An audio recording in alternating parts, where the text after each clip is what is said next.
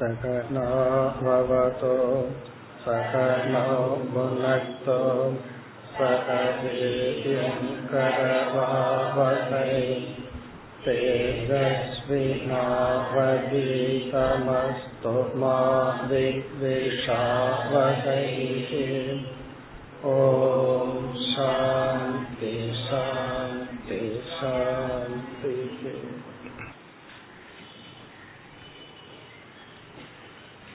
पदिनान्गावद् श्लोकम् एतावान् योग आदिष्टः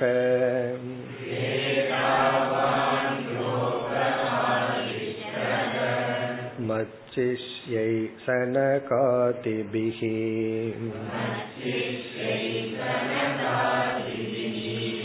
सर्वतो मन आकृष्य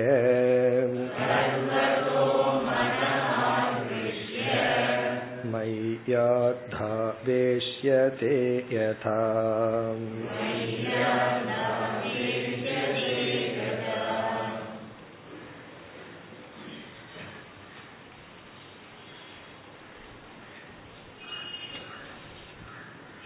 இந்த அத்தியாயத்தில் முதல் பகுதியில் கிருஷ்ண பகவான் வேதாந்தத்தினுடைய சாரத்தை கூறி முடித்தார்.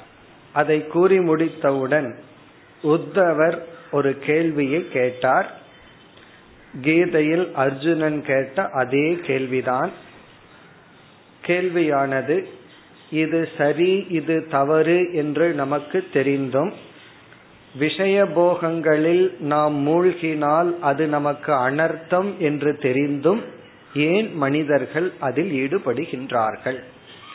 இது பாபம் இது புண்ணியம் இதை செய்யக்கூடாது இதை செய்ய வேண்டும் என்று அறிவு இருந்தும் ஏன் அவர்கள் அதை செய்கின்றார்கள்? இது தனக்கு கேடு வரும் என்று தெரிந்தும் ஏன் கேட்டை மனிதர்கள் நாடுகின்றார்கள்? இது நம்முடைய மனதில் வருகின்ற சாதாரண கேள்விதான். இதை அர்ஜுனனும் கேட்டான் இங்கு உத்தவரும் கேட்கின்றார்.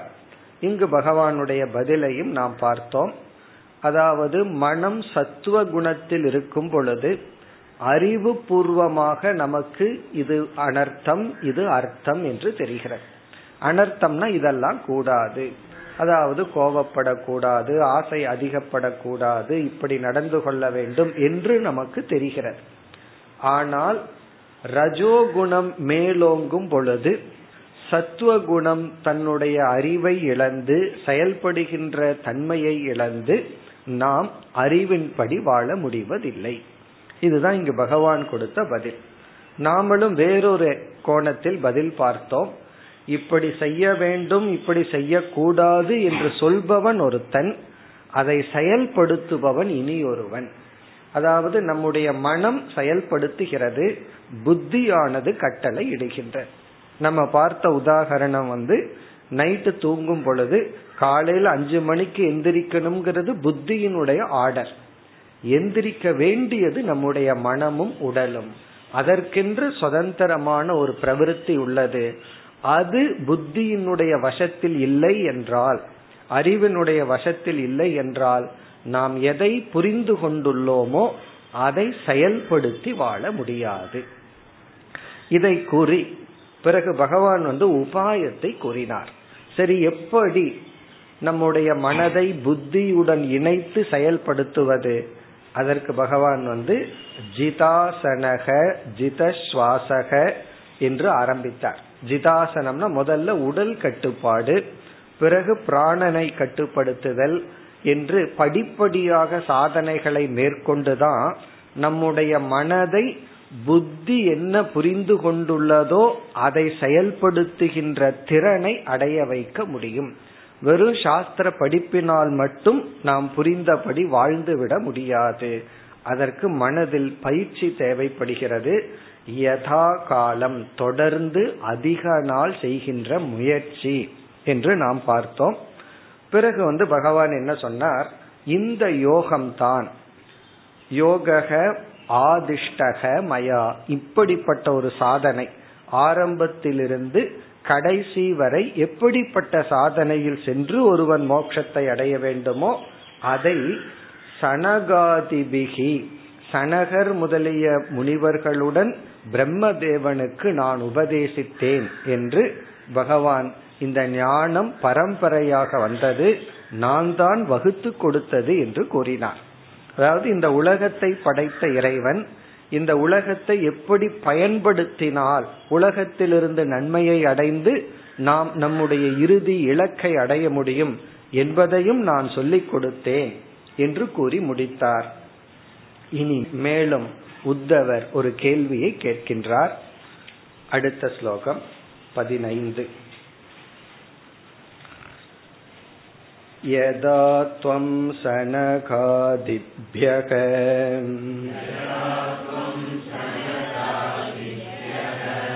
येन रूपेण केशव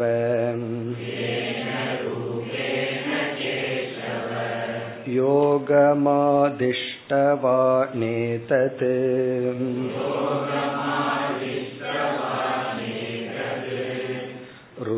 रूपमिच्छामि वेदितुम्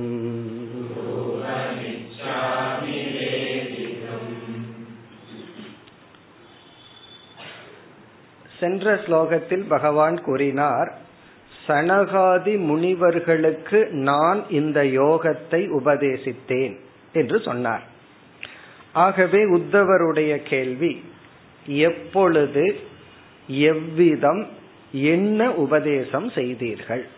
நீங்கள் வந்து சனகாதி முனிவர்களுக்கு செய்த உபதேசத்தை அப்படியே எனக்கு கூறுங்கள். அதுதான் இங்கு கேள்வி. கேள்விங்கிறத விட பிரார்த்தனை ஒரு ரிக்வஸ்ட் நீங்கள் வந்து சனகாதி முனிவர்களுக்கு எப்பொழுது எந்த உருவத்தில் எதை உபதேசித்தீர்களோ அதை அப்படியே எனக்கு நீங்கள் மீண்டும் கூறுங்கள். அது அப்படியே எனக்கு சொல்லுங்க. அதுதான் இங்கு கேள்வி. பிறகு பகவான் வந்து கதையில் ஆரம்பிப்பார். என்ன நடந்தது? அந்த சூழ்நிலையில நான் யாருக்கு என்ன உபதேசம் செய்தேன்னு சொல்லி பகவானே தன்னுடைய டீச்சிங்க கோட் பண்றார். இனிமேல் வருகின்ற பகுதியில். அதனாலதான் இந்த சாப்டர் இந்த பகுதிக்கு ஹம்ச கீதை என்று பெயர். என்ன? பகவான் வந்து ஹம்ச ரூபத்திலிருந்து உபதேசத்தை செய்ய போகின்றார். இப்ப அந்த கதையை தான் இனிமேல் பார்க்க போகின்றோம். கதை ஒரு இரண்டு ஸ்லோகம் தான் பிறகு வந்து கருத்துக்கு வர இருக்கின்றோம். இங்கு உத்தவருடைய கேள்வி யதா எப்பொழுது துவம் நீங்கள் சனகாதிபியக? சனகாதி முனிவர்களுக்கு சனகாதி முனிவர்கள்னா யாருன்னு நமக்கு தெரியும். பிரம்மதேவரிடமிருந்து மனதில் தோன்றிய நான்கு பேர். தட்சிணாமூர்த்திக்கு கீழே நம்ம அவர்களுடைய படத்தை பார்க்கிறோம். அந்த சனகாதி முனிவர்களுக்கு துவம் நீங்கள் எப்பொழுது எதா ஏன ரூபேன எந்த ரூபத்தில் இருந்து கொண்டு எந்த ஃபார்ம்ல இருந்துட்டு எப்பொழுது பிறகு இனியொரு வார்த்தையும் சேர்த்திக்கணும் என்ன எதை எந்த உருவத்தில் எப்பொழுது உபதேசித்தீர்களோ அதை எனக்கு உபதேசம் செய்யுங்கள். எதா எப்பொழுது துவம் நீங்கள் சனகாதிபியக சனகாதி முனிவர்களுக்கு ஏன ரூபேன கேசவ ஹே இறைவா கேசவா எந்த ரூபத்தில் யோகம் ஆதிஷ்டவான். யோகம்னா இந்த இடத்துல டீச்சிங். உங்களுடைய இந்த யோகத்தை உபதேசித்தீர்களோ யோகம் ஆதிஷ்டவான் யோகம்னா எதை நீங்கள் உபதேசித்தீர்கள்? நீங்கள் சொன்னீங்க இந்த யோகத்தை நான் வந்து சனகாதி முனிவர்களுக்கு உபதேசித்தேன் என்று. அந்த யோகத்தை ஏதத் இவைகளை அனைத்தும் வேதிதும் இச்சாமி. அறிந்து கொள்ள வேதிதும்னா அறிந்து கொள்ள இச்சாமி நான் ஆசைப்படுகின்றேன். இப்ப இதையெல்லாம் நான் அறிந்து கொள்ள ஆசைப்படுகின்றேன். ஏதத் ரூபம். இங்க ரூபம் என்றால் சொரூபம். டீச்சிங் இந்த உபதேசத்தை நான் புரிந்து கொள்ள விரும்புகின்றேன். அதாவது நீங்க எந்த ஃபார்ம்ல எந்த உருவத்துல உபதேசித்தீங்க அந்த உருவத்தை தெரிஞ்சுக்க விரும்பல. எதை உபதேசித்தீர்கள் எப்படி உபதேசித்தீர்கள் எந்த சூழ்நிலையில் உபதேசித்தீர்கள். இங்க எதாங்கிறது காலம். காலம்ங்கிறது சூழ்நிலை. எந்த சூழ்நிலையில்? இப்ப அர்ஜுனன் வந்து போர்க்களம்ங்கிற சூழ்நிலையில பகவானிடமிருந்து கீதையை பெற்றான். அப்படி எந்த ஒரு சர்க்கம்ஸ்டன்ஸ் எந்த சூழ்நிலையில் எந்த உருவத்தில் எந்த ஒரு உபதேசத்தை நீங்கள் செய்தீர்களோ அதை நான் தெரிந்து கொள்ள விரும்புகின்றேன். இனி வந்து பகவான் இதற்கு பதில் சொல்ல போகின்றார். அதாவது அந்த சூழ்நிலையை கூறி பிறகு உபதேசத்தை சொல்ல போறார். இப்படி ஒரு சூழ்நிலை உருவானது இந்த சூழ்நிலையில் இதை நான் உபதேசித்தேன் என்று சனகாதி முனிவர்களுக்கு கிருஷ்ண பகவான் என்ன உபதேசித்தாரோ அதை உத்தவருக்கு பகவான் உபதேசிக்கின்றார். இப்ப அதையும் நம்ம படிக்க போறோம். அப்ப நம்ம படிக்கிற டீச்சிங் யாருக்கு உபதேசிக்கப்பட்டதுன்னா சனகாதி முனிவர்களுக்கு கொடுக்கப்பட்ட உபதேசத்தை நாம் மீண்டும் படிக்க போகின்றோம். இனி பகவான் வந்து அந்த சூழ்நிலையை விளக்க ஆரம்பிக்கின்றார். எதா எந்த சூழ்நிலையில்? என்று சொன்னாரே அதை கூற ஆரம்பிக்கின்றார். அடுத்த ஸ்லோகம் பதினாறு पुत्राहिरण्यगर्भस्य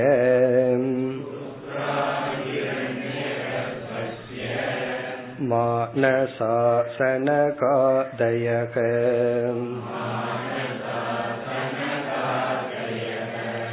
पप्रच्युः पितरं सूक्ष्माम् योगस्यैकान्तिकीं गतिम्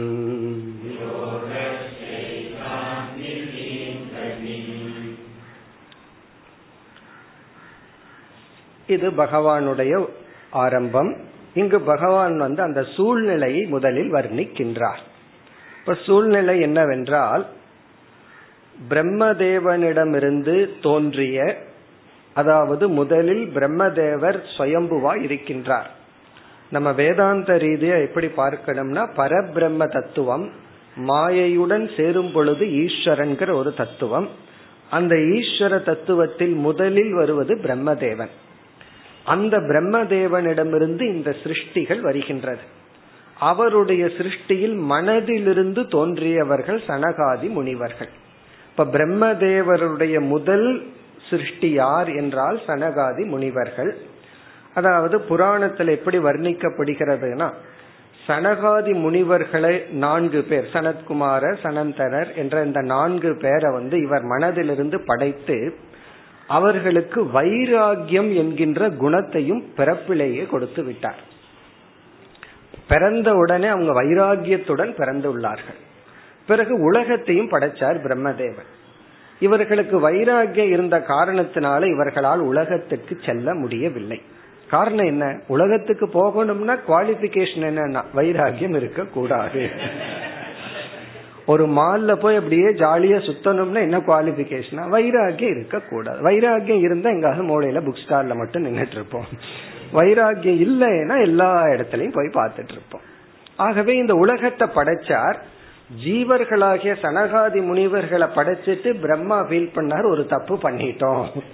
இவங்களுக்கு வைராகியத்தை கொடுத்துட்டோம். அதனால அவர்கள் நிவிருத்தி மார்க்கத்திற்கு சென்று விட்டார்கள். உலகத்திலிருந்து விலகி வருகின்ற மார்க்கத்திற்கு சென்று விட்டார்கள். பிறகு பிரம்மா என்ன செய்தார்? மனு என்கின்ற மனித ஒருவனை படைச்சார். மனுங்கிறவரை படைச்சார். படைச்சிட்டு சேஃபா வைராகியத்தை கொடுக்கல. அப்புறம் அவர் என்ன செய்தார்? அவர் பிரவிருத்தி மார்க்கத்திற்கு சென்றார். அந்த மனுவிடமிருந்து வந்தவர்கள்னாலதான் நம்ம எல்லாம் மனிதர்கள் மானுஷ்யக அப்படின்னு சொல்றோம். நமக்கெல்லாம் மானுஷ்யன் மனிதன் சொல்றதுக்கு காரணம் என்னன்னா இந்த மனு குலத்திலிருந்து வந்துள்ளோம். இப்படி கதை சொல்லுது. இப்ப மனுவிலிருந்து வந்தவர்கள் வந்து பிரவருத்தி மார்க்கத்திற்கு சென்றுள்ளார்கள். பிறகு அவர்களுக்கு மோட்சத்தை கொடுக்கறதுக்கு தான் சாஸ்திரம் வந்து ஞானத்தை எல்லாம் கொடுத்துள்ளது. இந்த சனகாதி முனிவர்களுக்கு வைராகியம் இருந்ததே தவிர விவேகம் ஆத்ம ஞானம் இல்லை. இப்ப அவங்க வந்து தன்னை யாருன்னு புரிஞ்சுக்கல. ஆனா இந்த உலக அனுத்தியம்ங்கிறது மட்டும் புரிஞ்சிடுது. ஆகவே அவர்களுடைய மனதில் ஒரு நிறைவின்மை இருந்தது. இந்த மனிதனுக்கு நிறைவின்மைய வந்து மறக்கிறதுக்கு இந்த உலகம் இருந்தது. உலகத்துக்குள்ள போய் நிறைவின்மைய மறந்துட்டு இருந்தான். இவர்களால உலகத்துக்குள்ளேயும் போக முடியல. அதே சமயத்தில் தன்னிடத்திலும் இருக்க முடியவில்லை. இது நமக்குள்ள ஒரு ஸ்டேஜ்ல வரும். வெளியே போய் சுத்தலாம் அப்படின்னா அதற்கும் மைண்ட் இருக்காது. நம்மிடத்துலதான் இருக்கலாம்னா அதுவும் இருக்க முடியல. என்ன பண்றதுன்னா டோருக்கு நடுவில் இருக்கிற மாதிரி வெளியும் போக முடியல உள்ளேயும் இருக்க முடியவில்லை. இந்த ஒரு நிலை சனகாதி முனிவர்களுக்கு வரும் பொழுதுதான் மீண்டும் பிரம்ம தேவர்களிடம் போய் கேட்கிறார். அப்பா கிட்ட போய் எனக்கு வந்து என்னிடத்தில் இருப்பதற்கான ஒரு உபதேசத்தை செய்யுங்கள். வெளியவும் போக முடியல வைராகியம் இருக்கு. ஏன்னா உலகமே பொய்யா தெரியுது எதுவுமே என்னை திருப்திப்படுத்தல. வெளி உலகமும் என்னை நிறைவுபடுத்தவில்லை. எனக்குள்ளும் நான் நிறைவாக இல்லை. இப்ப என்ன பண்றது? அப்பொழுதுதான் பிரம்மதேவர் வந்து நீ என்னிடத்துல கேட்காத நான் உன்னுடைய தந்தையா இருக்கேன்னு சொல்லித்தான் தட்சிணாமூர்த்தியிடம் அனுப்புறார். சிவனிடத்தில் அனுப்பி சிவனிடத்து சிவன் வந்து தட்சிணாமூர்த்தி உருவத்தை எடுத்து அவர்களுக்கு போதிச்சு ஞானத்தை அடையிறது போல ஒரு கதை. இப்படி பல கதைகள் இருக்கு. அதுல ஒரு கதை வந்து இவர்கள் வந்து வைராகியத்துடன் தகுதியுடன் சிவபெருமானிடம் செல்ல பகவான் வந்து இவர்களுக்கு ரொம்ப பேசி புரிய வைக்க வேண்டிய அவசியம் இல்லைன்னு மௌனமாகவே இருந்து செய்கையிலேயே ஜீவ பிரம்ம தத்துவ ஐக்கியத்தை கூறி அவர்களை நிறைவுபடுத்துகின்றார். இது ஒரு போர்ஷன். இனி ஒரு பகுதி என்னன்னா இந்த கதை. இங்கு வந்து இது ஒரு பகுதி இது ஒரு புராணத்துல வர்ற கதை பாகவதத்துல வர்ற கதை என்னவென்றால் இந்த பிரம்மதேவனிடமிருந்து தோன்றிய சனகாதி முனிவர்கள் வந்து பிரம்மதேவனிடமே மேலும் ஒரு கேள்வியை கேட்கின்றார்கள். அந்த கதையைத்தான் இங்கு கிருஷ்ண பகவான் சொல்ல ஆரம்பிக்கின்றார். இப்ப அந்த ஒரு கேள்வியை கேட்ட உடனே அந்த என்ன கேள்விங்கிறது அடுத்த ஸ்லோகத்தில் இருக்கு. அந்த கேள்விக்கு பதில் பிரம்மதேவனுக்கு தெரியவில்லை. உடனே என்ன பண்றார்? அந்த பிரம்மதேவனுக்கு தெரியாத காரணத்தினால் அவர்களெல்லாம் விஷ்ணுவை வணங்க விஷ்ணு வந்து ஹம்ச ரூபத்துல வந்து சனகாதி முனிவர்களுக்கும் பிரம்மதேவருக்கும் உபதேசம் செய்கின்றார். அதைத்தான் நம்ம பார்க்க போறோம். இப்ப இந்த இடத்துல அந்த சூழ்நிலையை பகவான் அறிமுகப்படுத்துகின்றார். இந்த கதையை அறிமுகப்படுத்துகின்றார். என்ன கதை? புத்திராகா ஹிரண்ய கர்ப்பஸ்ய ஹிரண்ய கர்ப்பஸ்யன பிரம்மதேவனுடைய ஹிரண்யம் என்றால் ஞானம். கர்ப்பம் என்றால் உள்ள வச்சிருக்கிறது. ஹிரண்ய கர்ப்பகன ஞானத்தை தனக்குள் வைத்தவர். இந்த இடத்துல ஞானம்னா ஆத்ம ஞானத்தை விட்டுட்டு உலகத்தை படைக்கிற ஞானம் எல்லா ஞானமும். ஏன்னா பிரம்மதேவனுக்கே இவர்கள் கேட்கிற கேள்விக்கு பதில் தெரியல. சில சமயம் பசங்க கேட்கிற கேள்விக்கு அப்பானால பதில் சொல்ல முடியறது இல்லையல்ல அதே கேஸ் தான். அது இப்ப மட்டுமல்ல அந்த காலத்திலேயே இருக்கு. அப்பவே பையன் கேட்கிற கேள்விக்கு அப்பானால பதில் சொல்ல முடியல. பதில் சொல்ல முடியலன்னா அப்பாவுக்கு கோபம் வந்துடும் இதெல்லாம் என்கிட்ட கேட்காத இந்த வயசுல கேட்கிற கேள்வி இல்லைன்றவாங்க.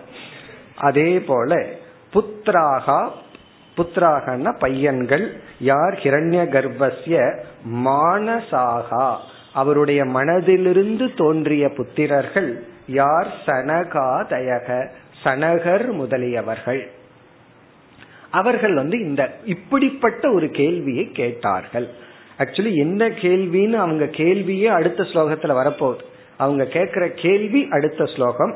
இங்கு வந்து பொதுவா பகவான் சொல்றார் பப்ரச்சுகு பிதரம். பிதரம்னா தந்தையாகிய பிரம்மதேவரை பப்ரச்சுகு கேட்டார்கள். அவங்க கேட்ட கேள்வியினுடைய சாராம்சத்தை பகவான் இங்க சொல்ற அந்த கேள்வியே அடுத்த ஸ்லோகத்துல வருது. சாராம்சம் என்னவென்றால் யோகஸ்ய ஐகாந்திகீம் கதீம் சூக்ஷ்மாம். இந்த கேள்வி வந்து சூக்ஷ்மாம் மிக மிக சட்டில் கொஸ்டின். மிக மிக நுண்மையான சூக்மமான கேள்வி. என்ன கேள்வி? யோகஸ்ய யோகத்தினுடைய ஐகாந்திகிம் கதிம். ஐகாந்திகிம்னா முடிவான. ஐகாந்திகிம்னா ஏகமான முடிவான அப்சல்யூட் அப்படின்னு பொருள். மேலான இறுதியான ஐகாந்திகம்னா இறுதியான முடிவான கதி அப்படின்னா கோல் யோகத்தினுடைய முடிவான இலக்கு என்ன? யோகத்தினுடைய யோகசிய ஐகாந்திகிம்னா முடிவான அப்சல்யூட் கதினா லாட் அல்லது கோல் யோகத்தினுடைய முடிவான கதி என்ன? சுருக்கமா சொன்னா ஆன்மீக சாதனையினுடைய இறுதி இலக்கு என்ன? இங்க யோகசியன்னா ஆன்மீக சாதனையினுடைய நாம செய்யற அனைத்து செயல்களினுடைய இறுதி பலன் என்ன? நம்ம வந்து வாழ்க்கை வாழ ஆரம்பிக்கிறோம். எதோ பண்றோம். இதெல்லாம் எதற்காக? எதுல போய் முடியும்? நம்முடைய இலக்கு என்ன? சுருக்கமா சொல்ல போனா நம்முடைய சாதனம் என்ன சாத்தியம் என்ன? What is our goal and what is the means நாம் அடைய வேண்டிய இலக்கு என்ன? அதற்கான பாதை என்ன? இப்ப யோகசியங்கிறது பாதையை குறிக்கின்றது. நாம் செய்கின்ற அனைத்து சாதனைகளினுடைய கதிங்கிறது சாத்தியத்தை குறிக்கின்றது. எப்படிப்பட்ட சாத்தியம்? ஐ காந்திக்கின் என்றால் அந்த சாத்தியம் வந்து அடைந்து விட்டால் அதற்கு மேல அடையக்கூடியது ஒன்னு இருக்கக்கூடாது. அப்படிப்பட்ட சாத்தியம். என்ன நமக்கு முன்னாடி எத்தனையோ இலக்குகள் இருக்கு. பட் எதை அடைந்தால் அதற்கு மேல நம்ம மனசு இனிமேலும் ஒன்னு அடையணும்னு தோணாதோ அப்படிப்பட்ட சாத்தியம் என்ன? அதற்கான சாதனை என்ன? அப்படின்னு என்ன அர்த்தம்? மோக்ஷங்கிறது என்ன? மோக்ஷத்திற்கான பாதை என்ன? இப்படிப்பட்ட அர்த்தத்தை உடைய கேள்வியை அவர்கள் கேட்டார்கள். இப்ப யோகசிய ஐகாந்திகின் கதின் யோகத்தினுடைய நம்முடைய வாழ்க்கையினுடைய சாதனைகளினுடைய இறுதி இலக்கு என்ன? நம்ம பல முறை பார்த்திருக்கோம் வாட் யூ வாண்ட்னு கேட்டிருக்கோம். என்னைக்காவது வாட் ஐ வாண்ட்னு கேட்டிருக்கிறோமா? எனக்கு உண்மையிலேயே என்ன வேணும்? இப்ப இந்த குழந்தைக்கு வந்து வயிற்றுல பசி இருக்கும் அல்லது ஒரு சின்ன எறும்பு கடிச்சிட்டு இருக்கும் அது சொல்ல தெரியாது. அது பாட்டுக்கு அழுக தெரியும். நம்ம தான் கண்டுபிடிக்கணும் ஏன் குழந்தை அழுகுதுன்னு அதே போல நமக்கு வந்து எங்க ப்ராப்ளம் இருக்குன்னு தெரியாம அதை அட்ரஸ் பண்ணாம அந்த ப்ராப்ளத்தினுடைய வெளிப்பாட்டை தான் பார்த்துட்டு இருக்கிறோம். ஆகவே எது நம்முடைய இறுதி இலக்கு? அதற்கான பாதை என்ன? இப்படி ஒரு அர்த்தத்தை உடைய கேள்வியை கேட்டார்கள்னு பகவான் சொல்லி இனி அடுத்த ஸ்லோகம் அந்த சனகாதி முனிவர்கள் என்ன கேட்டார்களோ அதை அப்படியே பகவான் கோட் பண்றார். அவர்களுடைய கேள்வி அதற்கு பிறகு வந்து பிரம்மாவுக்கு பதில் தெரியவில்லை. அந்த சூழ்நிலையில் விஷ்ணுவை நினைக்க விஷ்ணு பகவான் ஹம்ச ரூபமாக வந்து அவர்களுக்கு பதிலை கூறுகின்றார். அந்த பதில் தான் இந்த அத்தியாயம். அதனாலதான் இந்த அத்தியாயத்துக்கு வந்து ஹம்ச கீதைன்னு பேர். ஏற்கனவே உத்தவ கீதைன்னு பேரு. அந்த உத்தவ கீதைக்குள்ள ஒரு ஹம்ச கீதை இனி வந்து சனகாதி முனிவர்கள் பிரம்மதேவனிடம் கேட்ட கேள்வி என்ன அடுத்த ஸ்லோகம் गुणेष्वा विशते चेतः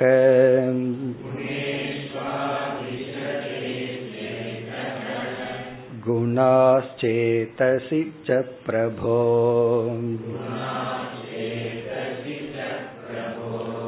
कथमन्योन्यसन्त्यागः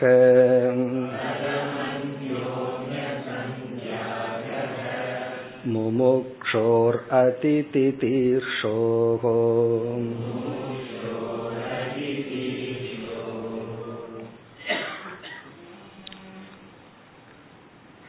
சனகாதி முனிவர்கள் இப்பொழுது தன்னுடைய தந்தையான பிரம்மதேவரிடம் இப்படிப்பட்ட கேள்வியை கேட்டார்கள். இது வந்து அவங்க கேட்ட கேள்வி அப்படியே கொட்டேஷன் அவங்க என்ன கேட்டார்கள்? இப்ப இந்த ஸ்லோகம் வந்து சனகாதி முனிவர்கள் பேசுவது. அதற்கு பிறகு உடனே பகவான் வந்துருவார். இந்த கேள்விக்கு பிரம்மாவுக்கு பதில் தெரியவில்லை. அதுக்கு ஒரு காரணத்தையும் சொல்றார். எதனால பிரம்மாவுக்கு இதுக்கு பதில் தெரியவில்லை? உடனே பிரம்மா என்னை தியானிக்க நான் தோன்றி அனைவருக்கும் சனகாதி முனிவர்களுக்கும் பிரம்மதேவனுக்கும் இந்த உபதேசத்தை செய்தேன்னு அந்த உபதேசத்தை நமக்கு சொல்ல போகின்றார். இங்க கேள்வி என்ன? கேள்வியே ரொம்ப சூக்மமான மிக அழகான கேள்வி. கேள்வியை பார்த்துட்டு பிறகு கதைக்கு போவோம். இங்க கேள்வி என்னவென்றால் முதல்ல விளக்கத்தை பார்த்துட்டு ஸ்லோகத்துக்குள்ள போவோம். நம்முடைய மனம் என்று ஒன்று இருக்கு. விஷயங்கள் ஆப்ஜெக்ட்னு இரண்டாவது ஒரு தத்துவம் இருக்கு. இப்ப இங்க ரெண்டு ஃபேக்டர் நம்முடைய மனம் பிறகு வந்து உலகம். அல்லது உடல் உலகம். மனம்ங்கிற இடத்துல நம்முடைய உடலையும் சேர்த்திக்கிறோம். ரெண்டு இருக்கு. இப்ப இங்க என்ன கேள்வி கேட்கப்படுகிறது என்றால் நம்ம மனது வந்து ஃபர்ஸ்ட் பொசிஷன்ல ஆக்டிவா இருக்கு. மைண்டு தான் ஆக்டிவ் ஆக்டிவ்னா அதுதான் செயல்படுகிறது. இந்த உலகத்தில் இருக்கிற பொருள்கள் எல்லாம் இருக்கே அது பேசிவ் அது பேசாம இருக்கு. இந்த மனசு என்ன பண்ணது? அந்த பொருள்களிடத்துல போய் அதை அனுபவித்து கொண்டுள்ளது. பொருள் பேசாம இருக்கு. இந்த மனதும் உடலும் தான் அது பொருளை போய் பிடித்து கொண்டுள்ளது. பொருள் வந்து நம்ம கிட்ட ஒன்றும் வரல. அது பாட்டுக்கு அது இருக்கு. உலகம் அப்படியே இருக்கு. நம்ம மனசு என்ன பண்ணுது? ஒவ்வொரு பொருளா தேடி போய் போய் அந்த பொருளோடு அது பற்றி கொண்டு பொருளை எடுத்துக்கொண்டு வருகிறது. இதுக்கு ஒரு எக்ஸாம்பிள் சொல்லணும்னா நம்ம வந்து சாப்பிட்றதுக்கு அமர்ந்துள்ளோம். இட்லி தோசை எல்லாம் இருக்கு. அது என்ன பண்ணிட்டு இருக்கு? பேசாம இருக்கு. அது ஏதாவது ஆக்ட் பண்ணுதா? அது பேசாம அதை பார்த்தோம்னா அது ரொம்ப சாந்தமா இருக்கு. இங்க யாரு ஆக்டிவ்னா நம்ம தான் ஆக்டிவ் அது நம்ம பேசாம இருக்கோம். அத போய் என்ன பண்ணிட்டு இருக்கிறோம்? அழகா இருக்கிற அத. ரொம்ப சில பேர் பரிமாறுற விதமே அழகா இருக்கும். அப்படியே மூணு இட்லியை வச்சு அதுக்குள்ள சாம்பார் ஒரு டேம் மாதிரி கட்டி அதுக்குள்ள சாம்பார் விட்டு பார்த்தோம்னா ரொம்ப அழகா இருக்கும். அப்போ அது பேசிவா இருக்கு. அத வந்து விஷயாகா அப்படின்னு சொல்றோம். விஷயங்கள் எல்லாம் பேசாம இருக்கு. ஆனா இந்த மைண்ட் இருக்கே நம்ம உடலும் மனசும் அத போய் அதை அனுபவிச்சுட்டு இருக்கு. அப்போ விஷயங்கள் நமக்கு எந்த ப்ராப்ளத்தையும் கொடுக்கல. அது பாட்டுக்கு அது இருக்கு. உலகம் பாட்டுக்கு உலகம் இருக்கு. அது என்ன? உலகத்தை போய் ஏன் நம்ம நிந்திக்கணும்? அது அது பாட்டுக்கு ஒழுங்கா இருக்கு. ஆனா நம்ம தான் உலகத்திடம் சென்று அதை அனுபவித்து கொண்டிருக்கின்றோம். அப்ப இங்க வந்து ஆக்டிவ் வந்து மைண்டு பேசிவ் வந்து ஆப்ஜெக்ட் பேசிவ்னா பேசாம இருக்கிறது இந்த உலகம். அது உணவா இருந்தா உணவுப் பொருள். அதே போல மற்ற மனிதர்கள். அவங்க பேசாம உட்கார்ந்துட்டு இருப்பாங்க. நம்ம என்ன பண்ணோம்? சும்மா இல்லாம போய் அப்படியே பேச்சு துணைக்கு பேசலாமேன்னு ஆரம்பிச்சிடுவோம். அப்போ பேசுறது ஒரு ரிலேஷன்ஷிப்பை டெவலப் பண்றது நம்ம தான் இப்ப நம்ம மனம் வந்து ஆக்டிவா இருந்து பொருள்களிடத்தில் சென்று அந்த பொருள்களை அனுபவிக்கிறது. அப்படி அனுபவிக்கும் பொழுது சில சமயம் இன்பம் சில சமயம் துன்பம். பேசாம இருந்திருக்கலாம். ஆனா என்ன பண்றோம்? நம்ம தான் போய் வந்து இன்ப துன்பத்தை உருவாக்கி கொள்கின்றோம். இப்ப இன்ப துன்பத்தை நம்ம உருவாக்குவது யாருன்னா ஆப்ஜெக்ட் கிடையாது நம்ம தான் இது வந்து ஃபர்ஸ்ட் போர்ஷன்ல கேட்கிற கேள்வி. கேள்வி வந்து ரெண்டு கேள்வி. முதல் வந்து முதல் பார்ட் முதல் பகுதி என்னவென்றால் நம்முடைய மனம் செயல்பட்டு பொருள்களிடத்தில் சென்று அதை அனுபவித்து நமக்கு இன்ப துன்பங்களை வாங்கி கொள்கின்றது. இப்ப ஒருத்தர் பேசாம உட்கார்ந்துட்டு இருப்பார். இவர் போய் பேச்சு கொடுத்து அந்த பேச்சில் இவர் டிஸ்டர்ப் ஆகி வருவார். யோசிச்சு பார்த்தா பேசாம இருந்திருந்தா அவர்கிட்ட அந்த வார்த்தை கிடையாது. அவர் பேசாம இருக்கிற ஆளு. அவர்கிட்ட போய் தூண்டி விட்டு உடனே இவர் வந்து டிஸ்டர்ப் ஆயிக்கிறார் அதே போல பேசாம இருந்திருந்தா நல்லா இருந்திருக்கும் தேவையில்லாததை சாப்பிட்டு நமக்கு என்ன பண்றோம்? உடலை நம்ம கெடுத்துக்கிறோம். ஆகவே எந்த ஆப்ஜெக்டும் தோஷம் அல்ல ஒன்னும் பண்ணல. நம்ம தான் சும்மா இல்லாம நம்ம இந்த மைண்ட் நம்ம மனமும் உடலும் செயல்பட்டு இந்த உலகத்துடன் சுக துக்கத்தை அனுபவிக்கின்றது. இது ஒரு போர்ஷன் இனியொரு போர்ஷன்ல ஆப்போசிட்டா சொல்ற யார் சனகாதி முனிவர்கள் கேட்கிற கேள்வி என்ன சொல்கிறார்கள்? செகண்ட் பார்ட்ல மைண்ட் இஸ் பேசிவ் நம்ம சும்மா தான் இருக்கிறோம். ஆனா ஆப்ஜெக்ட்ஸ் ஆர் ஆக்டிவ் விஷயங்கள் வந்து ரொம்ப ஆக்டிவா இருக்கு. நம்ம சும்மா உட்கார்ந்து இருந்தாலும் பொருள் நம்மை நாடி வருகின்றது. இவர் சொல்ல நான் சும்மா தான் இருந்தேன் அது வந்துதான் கெடுத்தது. அப்ப இரண்டாவது போர்ஷன்ல என்ன அப்படின்னா விஷயங்கள் ஆக்டிவ் இப்ப ஆப்போசிட்டா இருக்கு. ஆப்ஜெக்ட் ஆக்டிவா இருக்கு நம்ம பேசிவா இருக்கு. நம்ம பேசாம தான் இருக்கோம். நம்மளுடைய மனமும் உடலும் அமைதியா பேசாம இருக்கு. ஆனா அதை தூண்டி விடுவது பொருள்கள். இப்போ உலகம் வந்து சும்மா இருக்கிற நம்ம தூண்டி விட்டு சுக துக்கத்துக்கு காரணம் ஆகிறது இது செகண்ட் போர்ஷன் ஃபர்ஸ்ட் போர்ஷன் சும்மா இருக்கிற ஆப்ஜெக்ட நம்ம தூண்டி விடுறோம். தூண்டி விட்டு நம்ம துக்கப்பட்டுக்கிறோம். செகண்ட் போர்ஷன்ல என்ன நடக்குது? சும்மா இருக்கிற நம்மைய ஆப்ஜெக்ட் தூண்டி விடும் ஒருவர் வந்து மனசு அமைதியா சாத்விகமா இருந்துட்டு இருக்கார் திடீர்னு வடையினுடைய வாசனை வருது. என்ன ஆகுதுன்னா ஆக்டிவேட்டட் உடனே அந்த சங்கல்பம் வந்தாச்சு. டாக்டர் வேண்டான்னு சொன்னாலும் அதை பார்த்த உடனே நமக்கு அழுக ஆரம்பிச்சாச்சு. ஒரு வீட்டுக்கு நான் போயிருக்கும் போது ஒரு ஏழு வயசு குழந்தை. அன்னைக்கு தான் உடம்புக்கு சரியில்லாம நல்லா இருக்கு. ஜாண்டிஸ் வந்து சரியா இருக்கு. நான் வந்திருக்கிறேன்னு இந்த பூரி இதெல்லாம் பண்ண ஆரம்பிச்சிட்டாங்க. அந்த குழந்தை பார்க்காத வரைக்கும் நல்லா இருந்தது. அதை பார்த்த உடனே அழுக ஆரம்பிச்சிடு எனக்கு அது சாப்பிடணும் அதை சாப்பிடணும் என்ன பதார்த்தத்தை சாப்பிடணும். காரணம் என்னன்னா அதுக்கு முன்னாடி அமைதியா விளையாடிட்டு இருந்த குழந்தை அந்த பொருளை பார்த்த உடனே என்ன ஆச்சுன்னா தன்னுடைய மைண்ட் இஸ் ஆக்டிவேட்டட் அதை அனுபவிக்கணும்.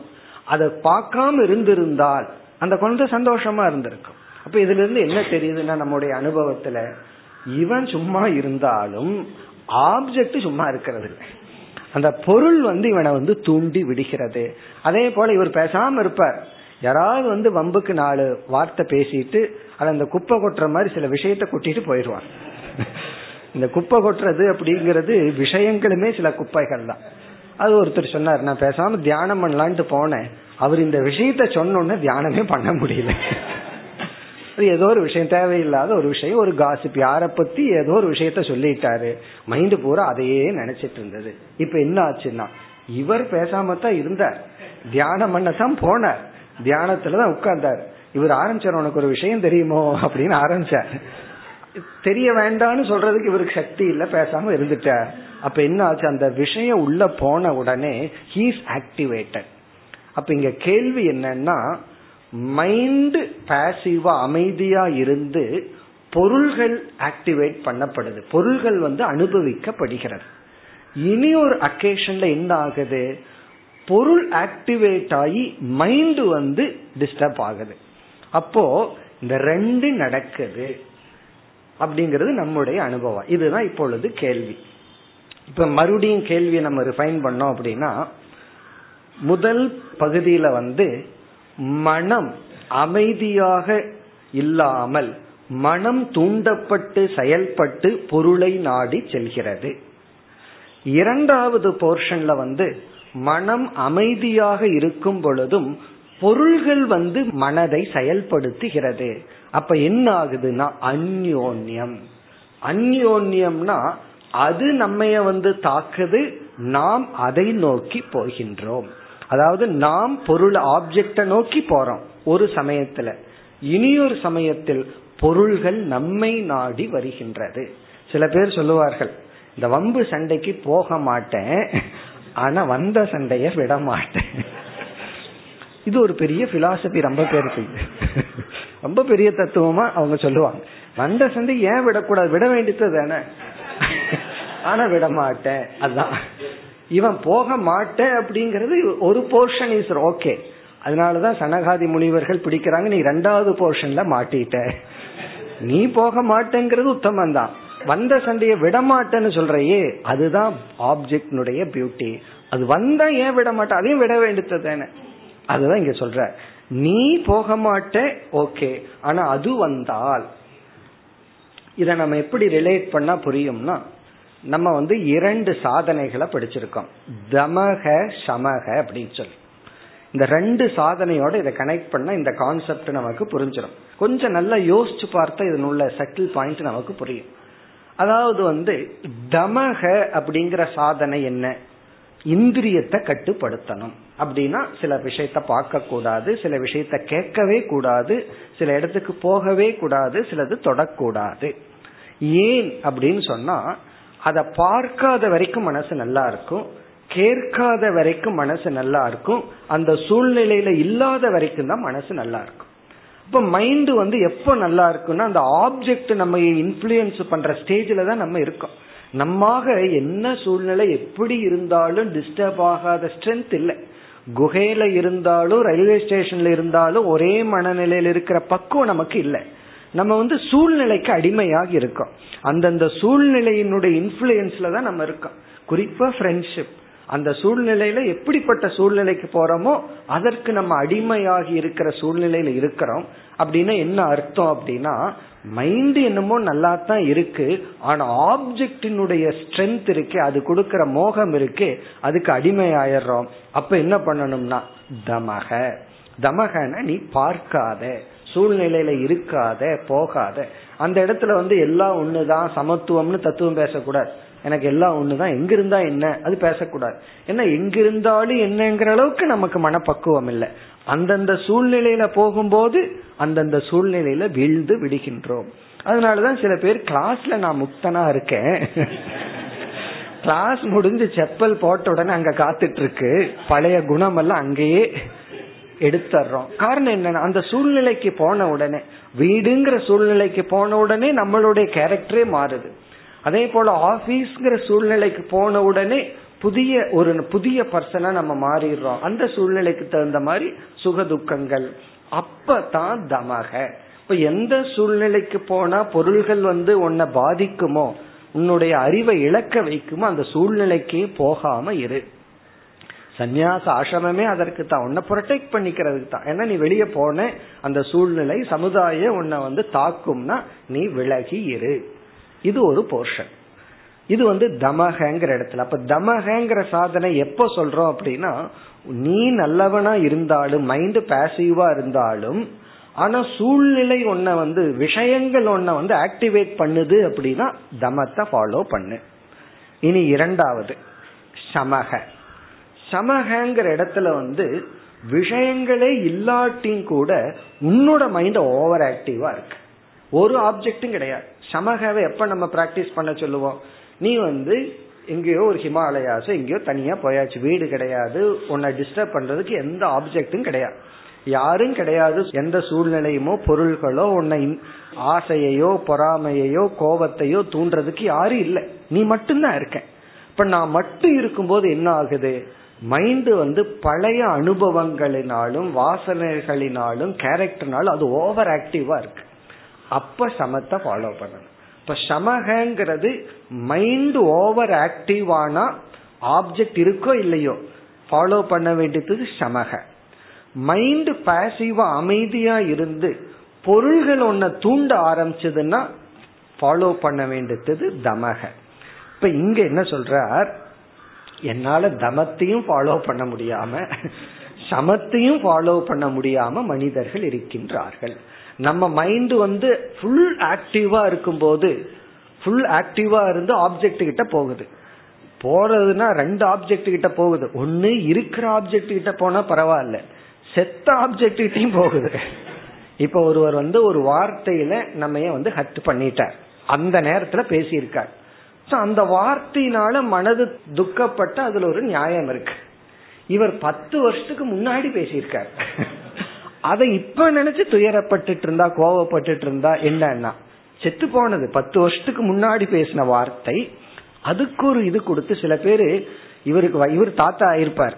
என்னோட கல்யாணத்துல நீ ஒழுங்கா சாப்பாடு போடலன்னு மாமனார் கிட்ட சண்டை போட்டுட்டு இருப்பார் ஒருத்தர் சொன்னார் ஒருத்தருக்கு வயசு வந்து எண்பது. நம்பவே மாட்டிருக்காரு அவர் வந்து மனைவி கிட்ட பேசுற வார்த்தை எண்பது வயசுல எழுபது வயசான மனைவி கிட்ட உன்னுடைய அம்மா அப்பா கிட்ட பட்ட அடி போதாதான்னு கேக்குறார். அவர் உண்மையிலேயே அவர் இவர் அவமானப்படுத்தினாரோ இல்லையோ அது வேற விஷயம். பட் எந்த வயசுல யோசிக்க வேண்டிய வார்த்தை அது? உன்னுடைய அம்மா அப்பா என்ன அவமானப்படுத்திட்டார்? எப்ப? நான் கல்யாணம் பண்ண புதுசுல. இவருக்கு வயசு எண்பது. வயசான காலத்துல பேசிக்க வேண்டிய வார்த்தைகளா அது?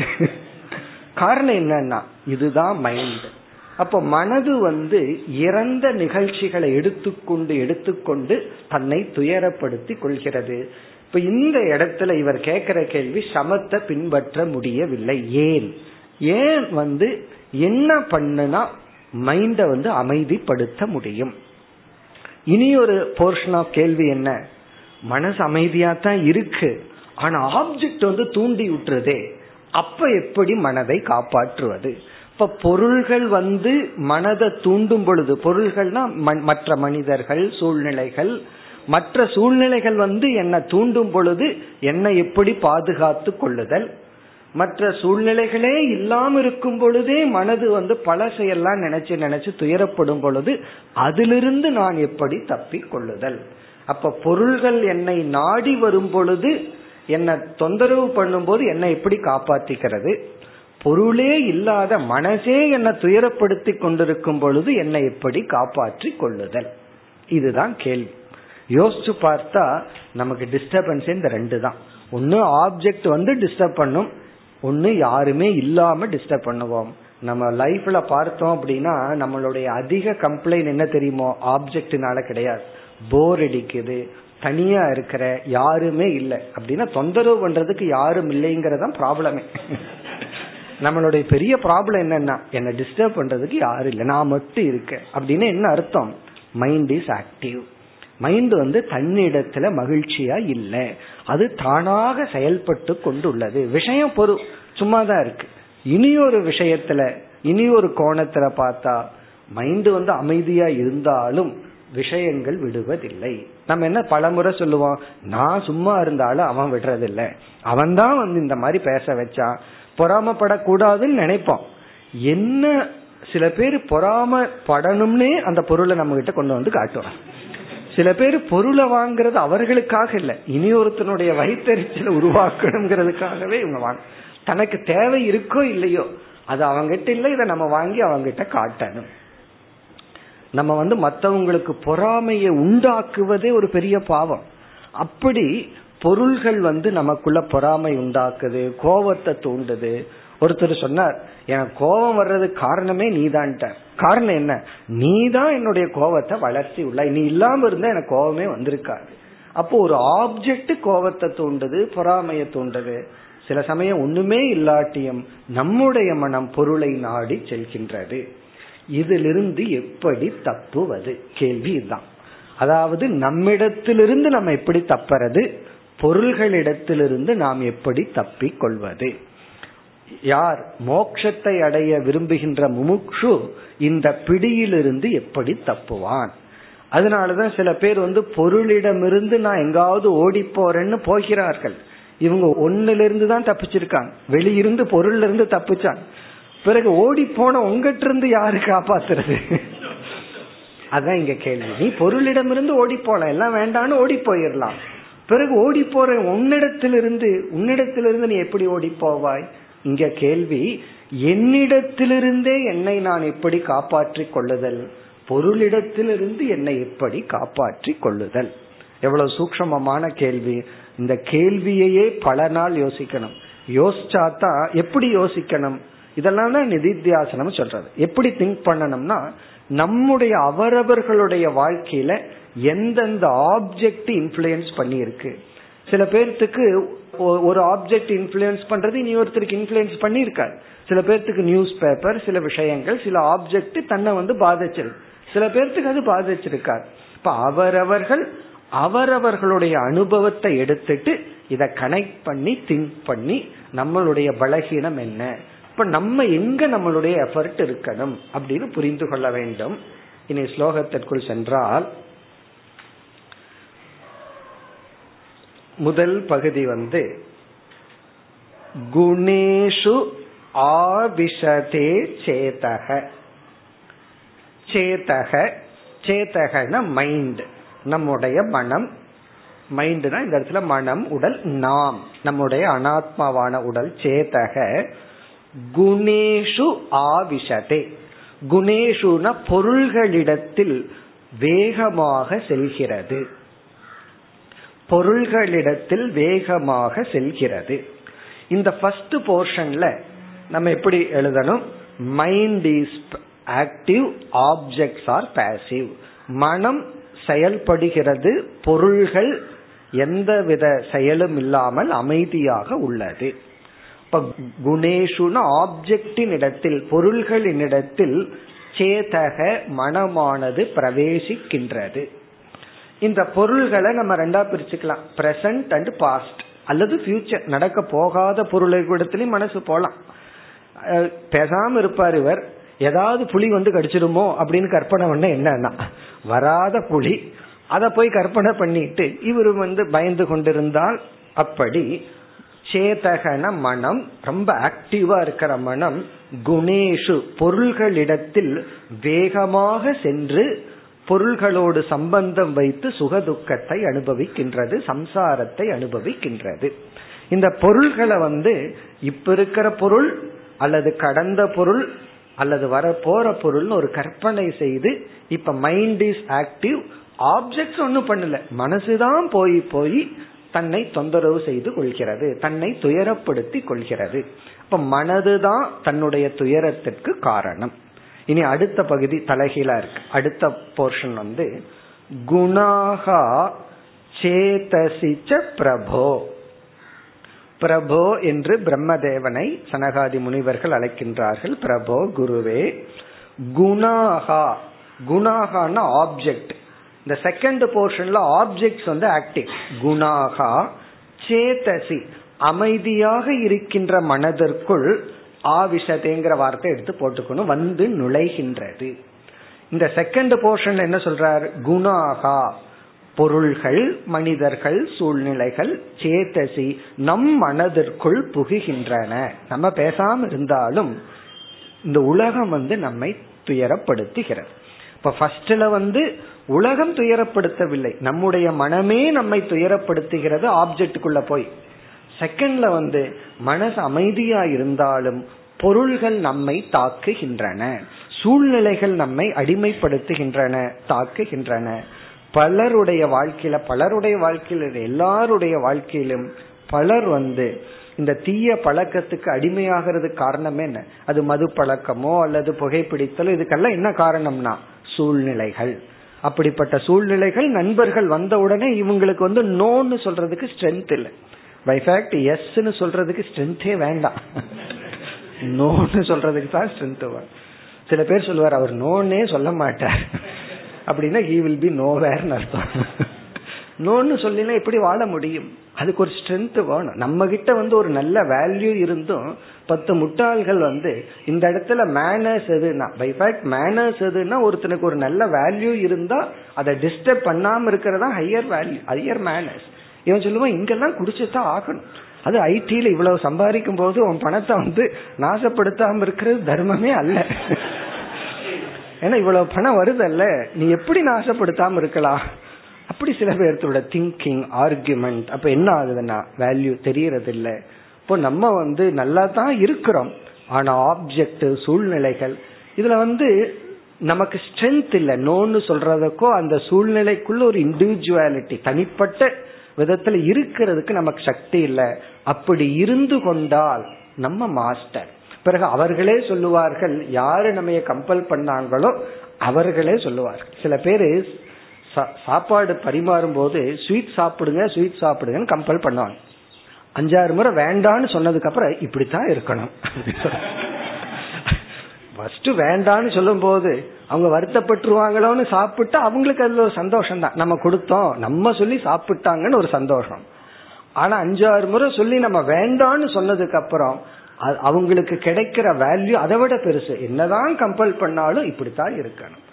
அப்ப எதை நம்ம எடுத்துக்கிறதுனா எவ்வளவு ஸ்ட்ரென்த் நமக்கு இருக்கோ அதை தான் ஃபாலோ பண்ண முடியும். இப்ப ரெண்டாவது போர்ஷன்ல குணாகா ஆப்ஜெக்ட்ஸ் அதாவது நமக்கு உணவு வரும் பொழுதோ மக்களோ சூழ்நிலைகளோ சேதசி நம்முடைய மனதிற்குள் சென்று நம்முடைய மனதை துயரப்படுத்துகின்றது. அப்ப ஃபர்ஸ்ட் வந்து மனம் தன்னளவில் துயரப்பட்டு கொள்கின்றது. பொருள் வந்து நிமித்தம்தான். இரண்டாவது மனம் அமைதியாக இருந்தாலும் பொருள்களும் சூழ்நிலைகளும் மனதை வந்து தாக்குகின்றது.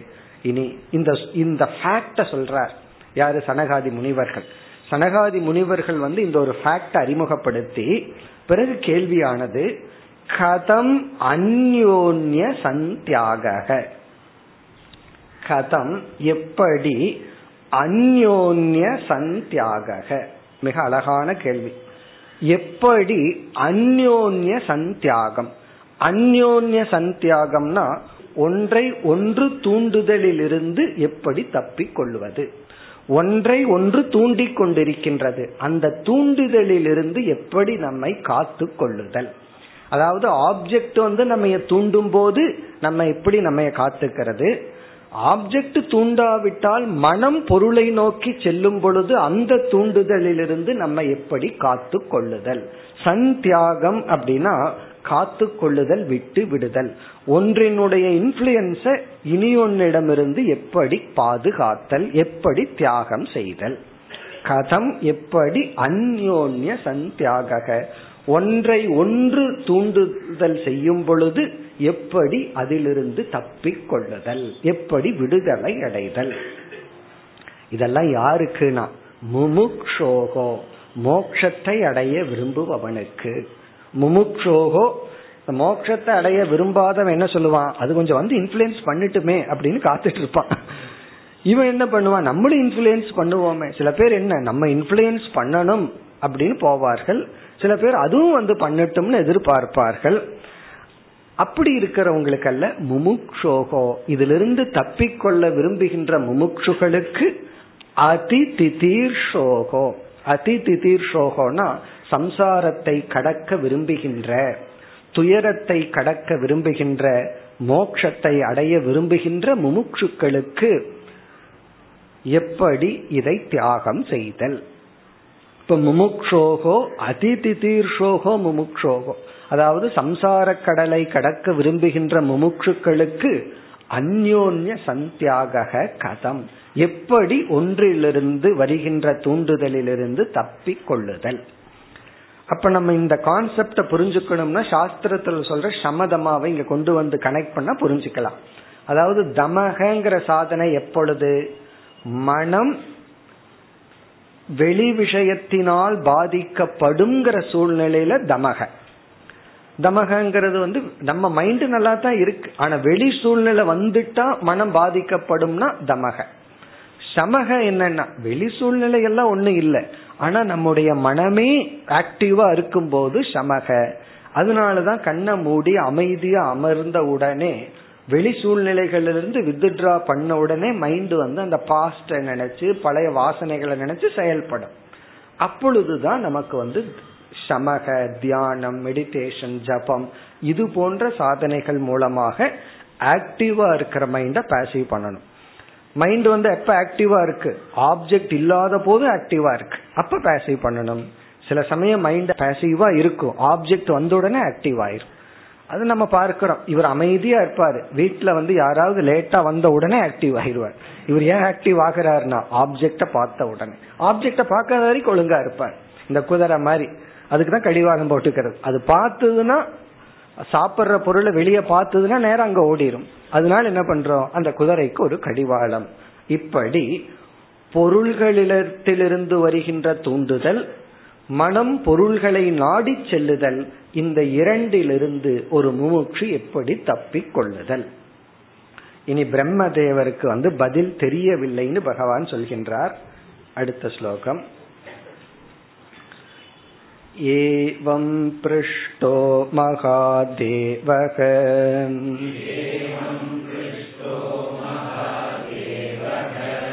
स्वयं भूर्भूतभावनक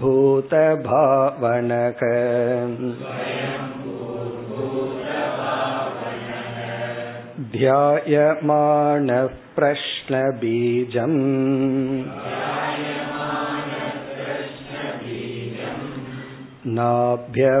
नाभ्यपद्यत कर्मधीः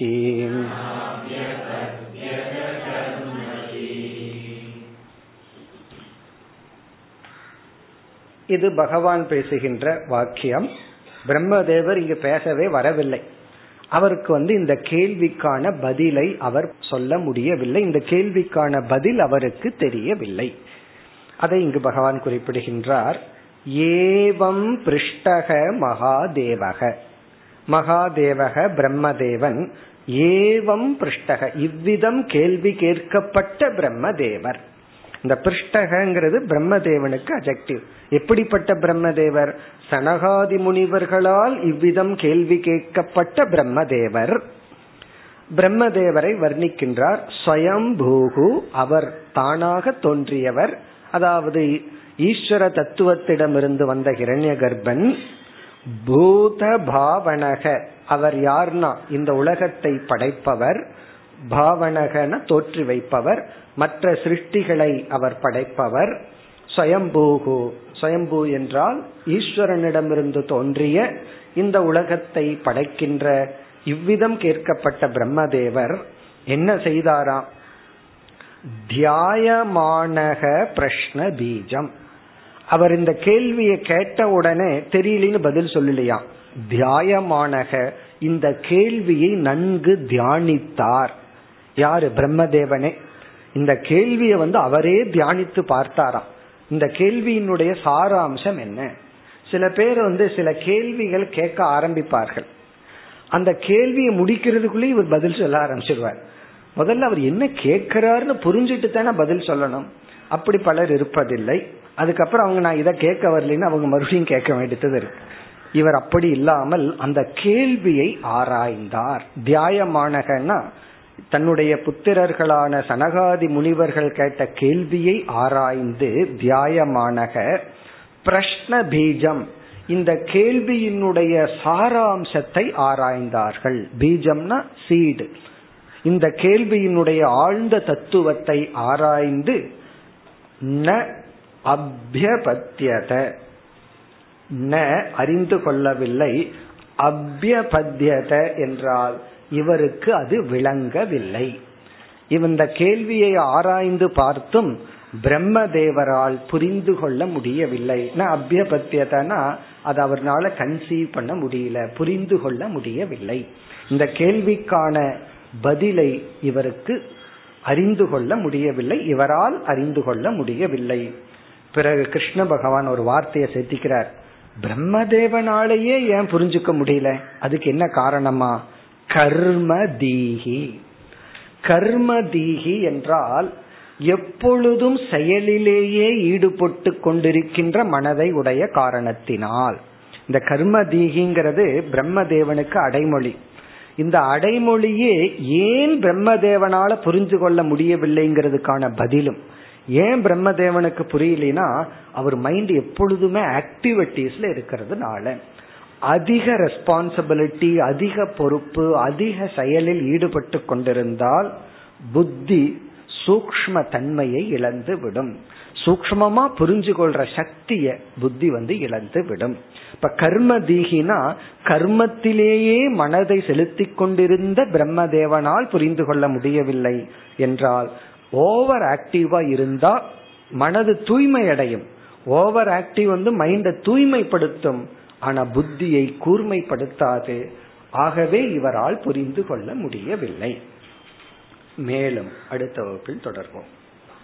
ॐ पूर्णमधपूर्णमिधं